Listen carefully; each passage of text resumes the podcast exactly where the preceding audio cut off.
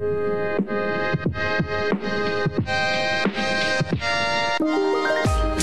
thanks to Kilkenny County Council Arts Office and Creative Ireland, this is The Art Show on KCLR with Una Ni Mhaoldhomhnaigh. Good evening. You're very, very welcome along to the art show. There's a smile in my voice because I'm joined by some very artistic company and they're dancing around the studio. They just cannot help themselves. We have, actually, this is, by the way, our second last show. It's the penultimate performance, if you will. So I cannot believe how quickly that has gone. What a great pleasure it has been to meet so many super artists from all over Kilkenny and Carlow. And more of that to come this evening because coming up, we're going to be meeting one of the artists we profiled a number of weeks ago author Brendan Casey. He'll be coming in. Well, actually, he's here already. Spoiler alert. He's here waiting and only dying to get chatting to us about his writing, um, working with Anne Enright, and he's going to read a little bit from his debut novel, She That Lay Silent Like Upon Our Shore. We'll also be welcoming into studio a man who is very well known in Kilkenny musical circles, songwriter and performer Mick Welsh. I hope I'm pronouncing that correctly, Mick. You can correct me when you come in if I'm not. He's going to be coming in to chat and also to share a little bit of his new music music. But first this evening, I've got two wonderful artistic ladies, Ita Morrissey and Mags Whitley, in studio with me to talk about something fabulous that's happening in Rothe House this weekend. So, ladies, you're very welcome.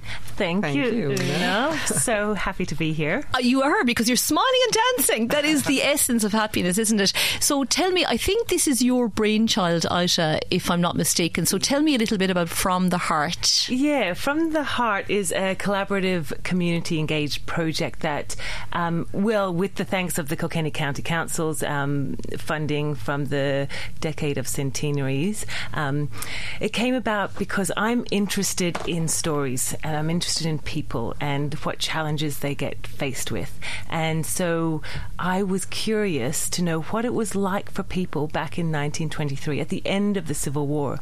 And not like we hear about the history and we can read about that, but I wanted to know what it was like for people. And these are stories from the heart. What were the challenges? So, um, and, and, sorry, just before we go on to, was there a particular reason why you chose that moment in, in our history post Civil War? It was well, it was a grant from the county council, so it kind of it was linked to the to that. Okay, that. yeah, the 1923 centenary celebrations.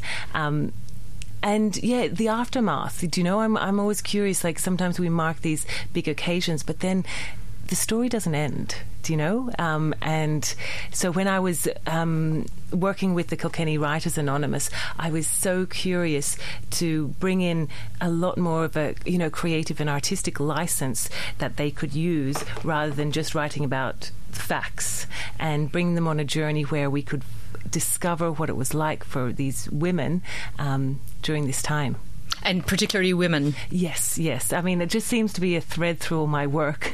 Um, just because there's, um, yeah, because I am a woman, and sometimes these stories don't get told. They really don't, and I love that the arts does that because very often it's very difficult from a factual perspective to go back and find the participation of women in some of those events. Did you have? Because I don't know if, if listeners can pick this up, but that is an Australian accent that we're hearing. Yeah. I don't know how long you've been in Ireland. Oh, oh God, twenty years. Twenty but, years, okay. Um, but I have been. I'm born here, so I'm I'm as Irish as Irish as they, as they can be. I was born in St Luke's. Um, but I grew up in Australia. Okay, and did you know the history of because a lot of people would say, and I, and I think it's it's probably true that those divisions that came post Civil War still exist, like right across yeah. the, the political spectrum within families in terms of our loyalty. Would you be have been aware of that history and that? Not not in the same way that um, people here have been. Um, you know, my mother wasn't um, political at all. Do you know? But when I actually, I think it's something that's been carried through through all of our, you know, our DNA, our bones, we feel it. But when I get working with people and exposing and like talking about these stories, these family stories, that's when things come up that I'm so interested in because they're still there, these divisions, subtle, very subtle, but it, it it's um, fascinating when they come up. So I got carried away there, but mm. to go back to your workshop, so you then had a workshop. How did that pan out and where did the stories come from once you got to the workshop stage? Yeah. So I was really lucky to work with a great great group um, of the Kilkenny's Writers Anonymous, and they basically I bring them on a journey, a creative kind of workshop, and plant them with a seed of um, just an idea and then get them to go writing. And I say, write um, beep is, uh, is right crap basically initially, and then I take them on the journey t- to where we can edit it, to where we can form it, so it could be a production, a, a performance. And from there, you've got these pieces that are going to be Yes. performed by. Mags Whitley and company this weekend. So, Mags, we're going to bring you in. Can you tell us a little bit about the part that you play in what's going to happen in Rothe House this weekend? Well, I'm playing the role of a mother who has to make a difficult decision over her grandchild. Her daughter has had a child out of wedlock, and she not, she's not sure of the backstory. And the daughter doesn't survive, but the church is obviously encouraging the mother to give the child up, and she has to make a decision on whether or not she's going to do that. So it's just kind of talking about that space in Ireland when you know it wasn't really women weren't given a choice to keep a child, be it a daughter or a granddaughter. So it's how she comes to the decision of whether or not to keep the child. It's a very touching piece. And is it a monologue? Or It's a monologue, It's a yes. monologue. So are they all monologues? These are all monologues, yes. Okay, I actually love that art form. I think you can really get an insight into a character that other, possibly other writing doesn't doesn't get us. But that sounds brilliant. I was seeing to Mags in the before we came on air there, the the last thing I saw her in was the Barnstorm lunchtime theatre where she did unspoken tension, and she was excellent. We got into a big talk, chat about accents and all of that, but that's not what we're here to talk about tonight. Um, is there anything, I suppose, surprising that came out of the work? Because I'm already surprised by Yes. that that theme that's running through this. Anything else? Oh my God, the magic that is woven when you bring people together. And um, for example, I just brought this idea to this writers group, and within a moment, the um, a gentleman that was just sitting beside me had a kind of full on experience of this is a story I have to tell. It's a personal story of his past. Of his great grandmother, and he's never told this before, but he felt really, really strongly to tell this story. Another story that was um, that was created. The performer was actually I just I chose um, who was going to perform each uh, monologue, and I just gave it to her, and she then told me afterwards, this is a story that happened to her grandfather. And I mean, unbeknownst. So these things weave together magically when we just allow it. That's the creative space, and that's what I love. Um, but these are all deeply personal stories, and whether they're um, they're all kind of based on on facts, um, and then inspired by the creative uh, juices of each each writer and performer. Oh, that sounds just fabulous. So. And we've sorry, I have to also mention we've got a beautiful har- harpist coming and a traditional Irish musician going to be accompanying the the performers as well. So, so some of the pieces have music, or all of them. Yes, or we'll have w- All of music them. woven in between and at the start and at the end. Okay, well, ladies, don't go away because we're going to bring in Brendan after the break and we're going to have a chit chat because Brendan is also from Australia. We're going to have a little reunion here and um, we're going to be chatting to Brendan about his novel and lots more besides. So stay with us and we'll be back right after these. As I stretch over slowly to try and get my ads. Here we go. You're listening to The Art Show on KCLR with Una Ni Mhaoldhomhnaigh. Brought to you with thanks to Kilkenny County Council Arts Office and Creative Ireland. Yes, I'm back and I'm here chatting with Ita Morrissey and Mags Whitley about their lovely event that's happening in Rothe House this weekend. So, ladies, do one of you want to remind us where it's on, when it's on, and how we can get tickets? Yes, of course. So it is on at Rothe House this weekend, Friday the 17th at 7 pm, Saturday the 18th at 7 pm, and Sunday the 19th at 3 pm. And tickets are available on Eventbrite from the Heart. And they're only five euros. It's really um, a community event, so all are welcome, family, um, all ages. And it would be great to see everybody there to support these beautiful works. Well, it would be, but also a treat to see Mags Whitley on stage, always. Oh, and what a fabulous. I'd say that even if you weren't here, Mags. Oh, but also, the setting is beautiful. If you've never been to Rothe House, Oh, I mean, yeah. that in itself is worth a visit, I- isn't yeah, it? That, the venue should sell it on its own. Yes, really. and you, and you as And well. me, of course, thanks. Listen, let's bring Brendan Casey, author extraordinaire, into the conversation. And we had a lovely moment of comedy when Ita and Brendan hugged and embraced out in the lobby. And we wondered, was there a story there? But apparently there isn't. Oh no! Okay, we'll make one up. Shall we? Look, he's he, he's blushing right now.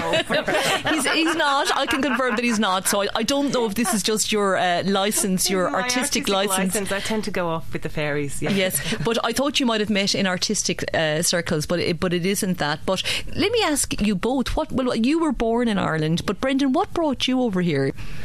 Well, my uh, grandmother was born here, so uh, and I sort of grew up with the whole, you know, expat Irish. You know, they were very much ingrained in the Irish community over there. So, I mean, it was inevitable that I would end up here at some stage.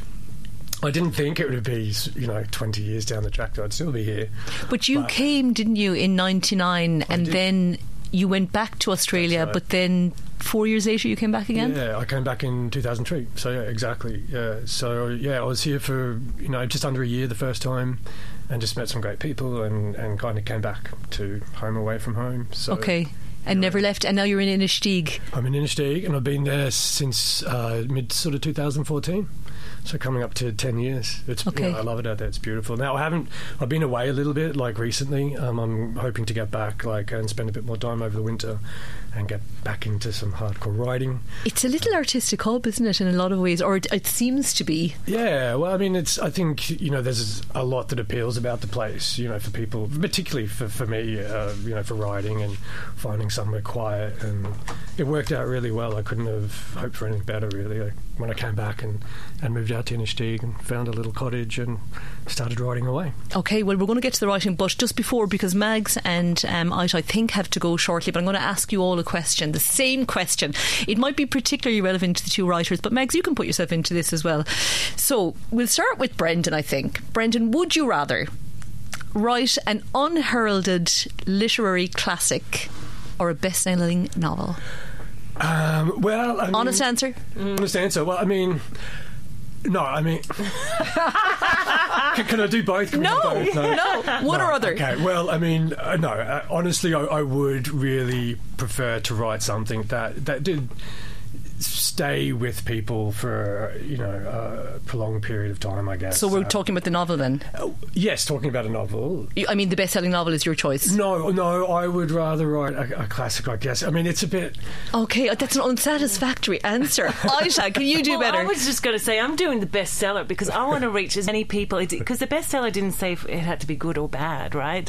Okay, okay, so I'm going to go good for the point. bestseller. It's going to reach as many people because that's I'm about. Mm. And that's where I thought you were going with that because I thought you wanted people to read your work, which I always think if somebody doesn't get it and appreciate it, does it happen? Did, did- does it matter to me? I need that validation. If it's a classic, though, that's obviously reached. I mean, it can only be a classic for a lot of people. But you'll be long gone, Brendan, by the time you realise that your work was. yeah. So you've got to make your He's choice. a humble artist. He's like, I'll be not- dead a no, hundred no. years, and finally they'll catch Okay, up. Mags, I Happy have medium would be lovely. happy meeting. That's not possible. It's one or the other. Mags, let me find one that I'd like for you. Um, you don't write, do you? Gosh, no. No. I'm, I'm always overawed by people that write. I just feel it's amazing. Yes, well, that's because you you own everything that you get, so that's what you're doing. Okay, let me give you this. Do you sing? I do. Okay, well, here's one for you then. Would you rather be a one hit wonder or in a struggling but really good cult band? I'd like the struggling cult band, believe it or not. But then I've always said I'd like to come back as a male rock star. So Okay, well, that would fit that, that mold very well, I would say. Um, ladies, when you feel like leaving, you're more than welcome to do. Or if you feel like staying, we'd love you to stay. So as as you as you like. But we're going to turn our attention to Brendan for a moment. So Brendan, talk. Let's talk about your novel and. Can we start with how it's written? Tell me a little bit about that. Yeah, so it's written in uh, invented dialect, but uh, specifically by a group of people who are living on an isolated island. So I guess in some ways it, it was a logical decision because you know they're going to develop people left alone in sort of isolation are going to develop their own idiosyncratic way of speaking.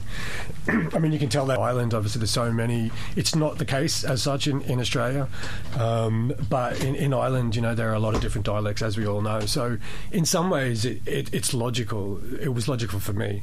Give us a little bit, just so people can make sense of that. Tell us about, I suppose, the background to the novel that you wrote, I know you heard a song. Yes. And the song was called A Beast Washed Ashore by White Hinterland. So that inspired you to create this story. So you might take it up there where the story and the dialect fits into that story comes from. So, uh, yeah, I mean, I was just sort of, uh, you know, living out in Inistioge and randomly listening to a lot of music that I hadn't had a chance to listen to before, and this one song came up, and you know, I mean, it's it's hard to say if that would actually happen now if, the, if I was listening to the same song, but um, at the time, it just it just sort of grabbed a hold of me, and this whole sort of world, you know, as I listened to the song, kept listening to the song, this whole world sort of developed, which was great, and I mean, it's a, it was unexpected, and there was a moment when I thought, you know, are you really going to write a novel about a beached whale, which is a central character of the book?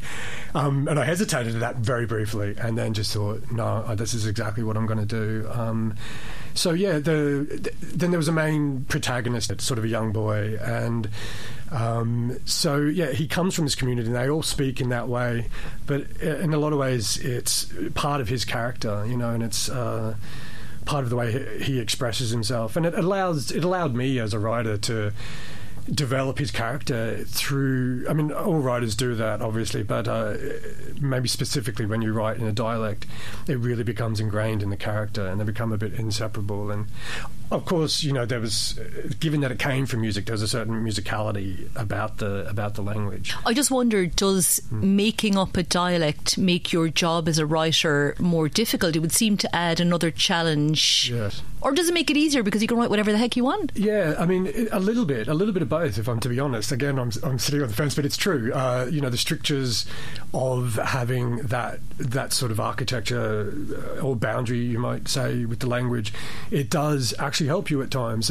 Occasionally, there, there would be you'd run into trouble with it, but in, in some instances, it actually, you know, you get into the rhythm of it, and it's actually easier. Okay, let's help our listeners to get into the rhythm of it by okay. maybe taking a little piece from the book. Could we do that? Yep, uh, yep. Sure. So you can pick any bit you want, but it's something that maybe might give us an insight into how it's written and the story, perhaps, or, or whatever you fancy, Brendan. Okay. Well, I'll, I'll read from the beginning. It's probably best. Okay. It sets the scene, you know. Yep, so, go for it. Um, yeah. So it were cold in the morning. First I saw Levy thrashing again the edge of the world. Mind, she were not called that then, and I did not know her sex. I thought she were a beast, like me, a great glistening beast stretched belligerent like across the earth, knowing well she had no right to be here, except the one she forced upon it. I've been living in the old abandoned bothy for the past long while, because it were quiet there, and I were left alone. It were peaceful some, except for the rookery of seabirds what squawked like the devil every time I passed. More often than not, I squawked back at 'em and flapped mine arms the way they did me. Except they used their wings, of course. It pleased 'em none when I did that, and they squawked harder and created a god awful din, as though I were the cheekiest thing they ever saw. I taught my son not to squawk at 'em so. That is the way of the birds, I said to my son. Still, it could not be helped. As soon as they started up, I squawked right back at 'em. A child I am like that. I were wild, but that is the only choice a soul has in the wastes, as this part of the quag is note. The quag is an island. It is the world, more or less, on which there is naught except sea and sin, where everything drops off into the great abyss, or darkness, or hell, as it is otherwise known. It is called the waste on account of the fact it is rocky and infertile, but also because it is unconsecrated and God forsaken and the like. The wastelands, its true and proper name, were anything beyond the limits of the village. I still wore the clothes of those what lived there, but it growed some in the long while I'd been out here, so things were getting scant in the arms and legs. The boots were no more than flaps of leather, but were bound and kept together with twine. I could not afford to discard them, though, for I'd freeze out here without them, sure and certain. It were fortunate I'd lost a considerable amount of fat, Wise, the clothes set upon me fine so. I like that. That's a nice point to end. Actually, when you listen to it, the dialect is less evident somehow. Yeah. But when I was reading some of it, I, I was much more aware of it because the words weren't written as I expected them to be. Yeah. It, the book is spoken, so uh, uh, in, in, a lot of sense, it's you know it's almost uh, written to be to, to be read Mm. uh, because uh, the the protagonist is speaking to you the whole time throughout the book. It's it's the first person, obviously, and that continues on throughout the entire book. So, yeah, I mean, I, I, I think you know for it to be read is is actually out of the book because Yes. the protagonist is speaking to you the whole time. So, So maybe read it out loud. Well, actually, some of the bits that I was reading, I, I've only read excerpts of it, but Okay. I had to read it out loud to get the sense of it. Yeah. But um, but it's it sounds it just it, it, it's not an.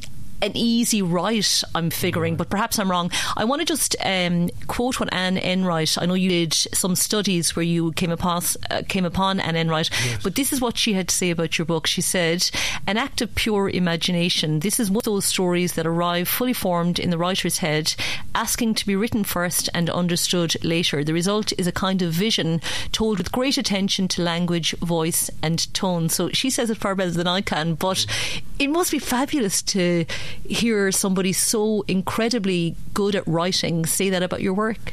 Yeah, absolutely. Uh, Anne was great. Yeah, I, and I, I met her through uh, MA um, that I did in UCD. And she supervised my thesis there, and we sort of got to know each other. And, and she championed the book and, and uh, sort of passed it on to her agency. But yeah, the quote was was brilliant. Like I, uh, I think um, obviously to get a quote from Anne Enright was great anyway. Uh, but particularly that, I, I just really thought that it really summed up what I hoped someone would see in it. But did you feel that that you like you had to get it out and written, and then you could make sense of it retrospectively? Is that really what happened? It, it really is. It really is. And why I was so delighted with the quote Yeah. because it really did explain my process in the book. Which And she really got you. she got it. Yeah, Yeah. she got it. It was hundred. I couldn't. You know, as you said, you, she said it better than you. She said it better than me. You know, Yes, I, I yes. couldn't have put it any better either. Well, listen, we're going to take a short break. When we come back, we will have more chats, and we're also going to be joined by um, a lovely musician, a local musician. So don't go away. Stick with us. We'll be back right after these. With thanks to Kilkenny County Council Arts Office and Creative Ireland, this is The Art Show on KCLR with Una Ni Mhaoldhomhnaigh. You're very welcome back to the show. I'm here having a chat with Brendan Walsh. Brendan is an author, and I was just asking him in the break there about his studies. He studied Russian and classical civilization, and I just need to know, Brendan, what attracted you to such study? Explain all. Okay, well, the Russian part of it is, is very easy to explain. Um, probably in a word, it would be Dostoevsky. Um, I became fascinated. I, mean, I started reading Dostoevsky in my late teens, and um, I loved, you know, I loved his work.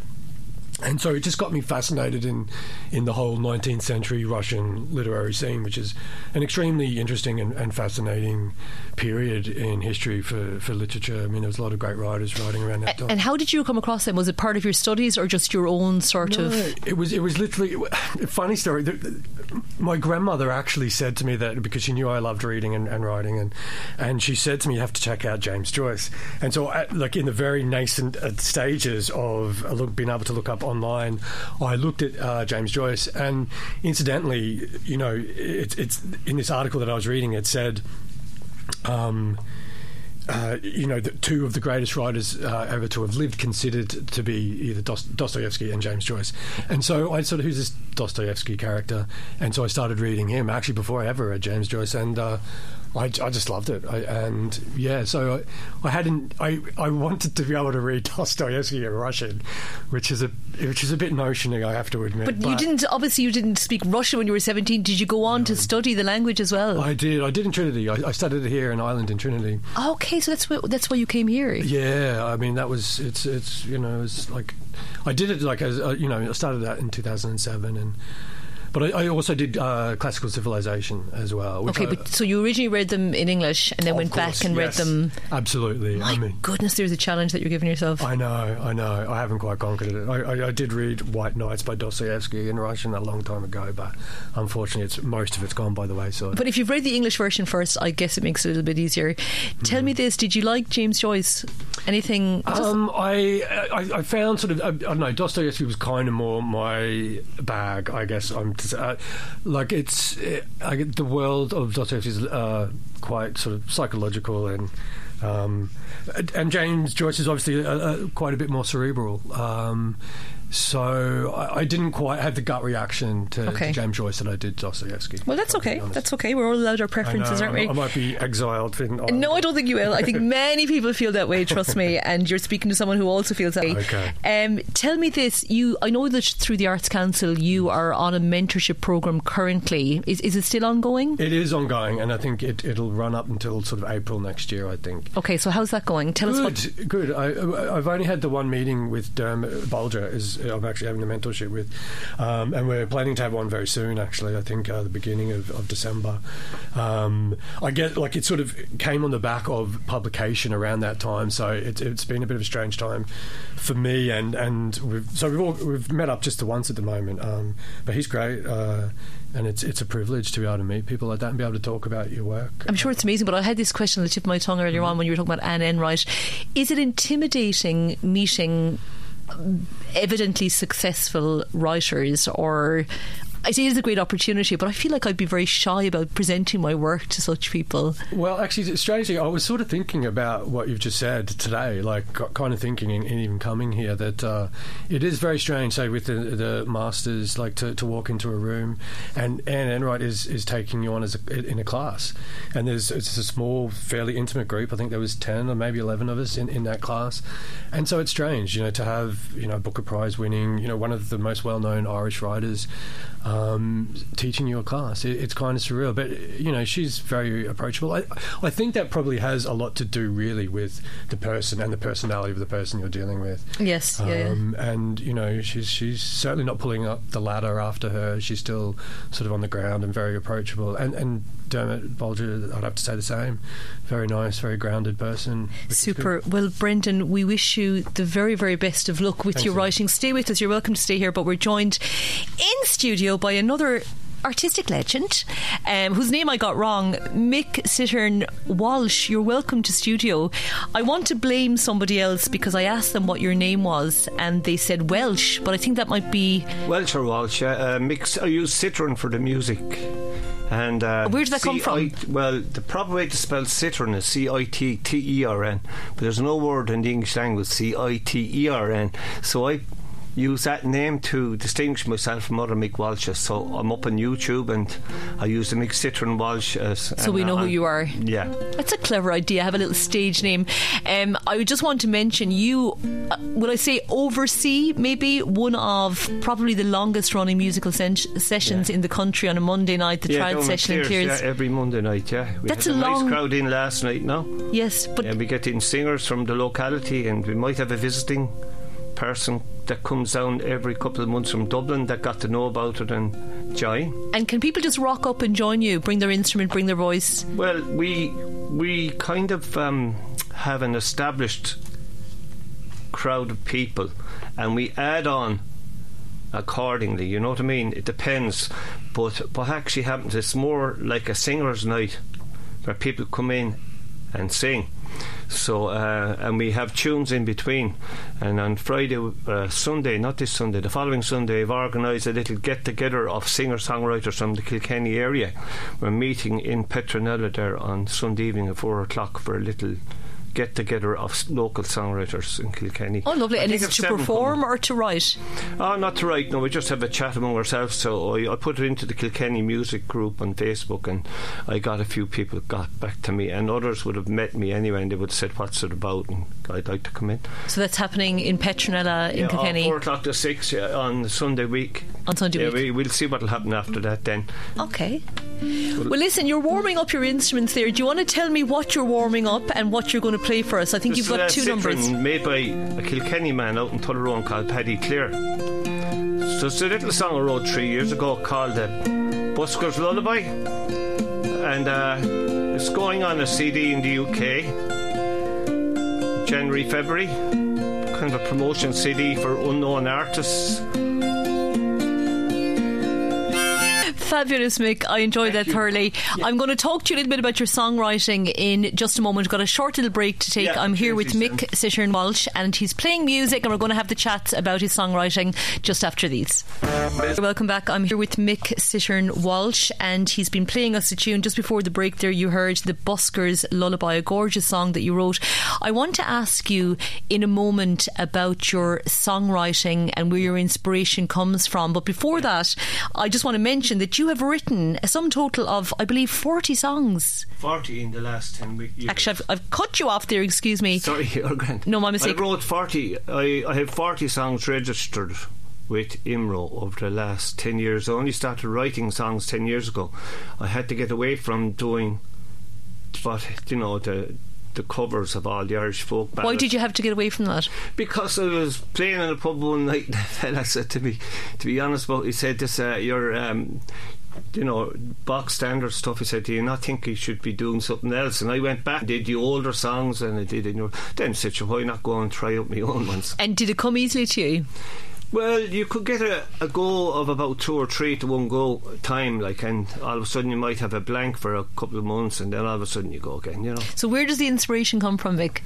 Well, um, I try not to. I, I try to have the songs as light-hearted as possible, and I try and a few of them might be a little bit nostalgic, but at the same time, I try to keep every melody different, which is you have to fiddle around with the chords and you know that kind of thing. You have it has to match. It's tricky with the to do that. and make sure that you're not going to have one of the songs the same. Yes. like I have very good people in my family will say that sounds a little bit like the one that you did before. Or Yeah, yeah. They not think of changing this and changing that because I have my my children are musically talented, you know. So Super. And do they play with you or sing with you? they would. My son plays every Monday night, and my daughter is a good singer. She's in the Dysart choir, you know. Oh, super.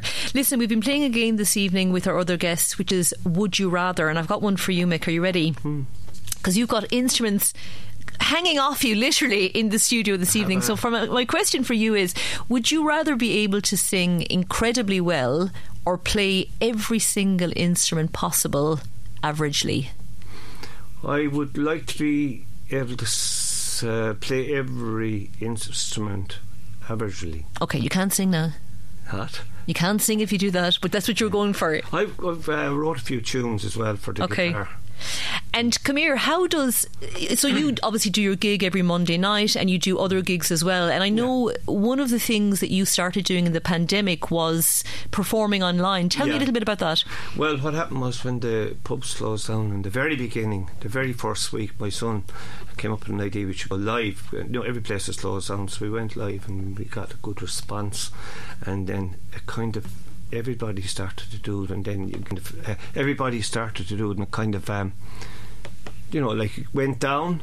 But I kept going, and my son went back to his work place, and I kept going on my own, and I kind of built up uh, a bit of a, a following, which I have now. And like last Sunday night, it's like a podcast. that stays up for a month, and I looked at. I have around two thousand from this Sunday night gone by, and that's a lot. I was playing, as I told you, I was playing last night, and a man said to me, "I heard you listened into Sunday night," and he just said to me, "How many do you have listening?" Well, he, I just saw to him, he said, "That's a lot," but it is a lot to me because. And how does it compare, Mick, to say doing a live gig?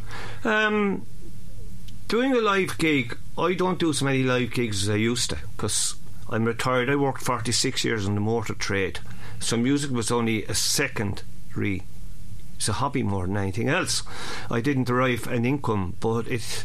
Well, let's put it this way: it got me out there and. and Got more to write the songs since I'm retired. You know? Yeah, which is great, and you're and you're still playing and singing really well, which is Yeah. wonderful. You're going to play us out with the song in just a moment, and the song I believe is called "Picture the Whistling of the Wind." Is that correct? Yeah. which we look forward to hearing in just a second. Before we get to that, I wanted to just mention a few things that are coming up in Kilkenny and Carlow in, um, in the next week. A few weeks ago, Frank McNamara was in Kilkenny, and he's now doing that same performance. It's Chopin by Candlelight to St Mary's Church in Carlow. That's happening this Friday, the 17th. And if you want to book tickets for that atmospheric and musical treat, you can get them on Eventbrite. But if the boss is more your bag and you didn't manage to get tickets for his concert in Nolan Park next May, then the Watergate this Friday have maybe the next best thing. It's a Bruce Springsteen tribute band. They're playing at 8 pm. maybe you did get tickets and you just want to um, get in the mood. Um, are you going to see the boss? Um, I haven't planned. No, Haven't I, planned. I won't go. 'cause I can hear him from the house. You can, it's same, same as me. I'll be having my own back back garden concert. And finally, if you need a laugh, then Pat Short and his daughter Faye are in the Watergate as well the following night. So that's Saturday next, um, the 18th at 8 pm. So as ever, there's lovely stuff. And I want to mention as, as well the lovely. Will remind you of the lovely uh, performance that's going to be happening in Rothe House this weekend, this Friday, Saturday, and Sunday at 7 pm. Friday, Saturday at 3 pm on Sunday from the Heart. We had Ita and Mags in to tell us about those. So, Mick, you're going to play us out with this song, so you can take it away there. We'll have to cut you off in the middle. I apologise in advance, but you can take it away.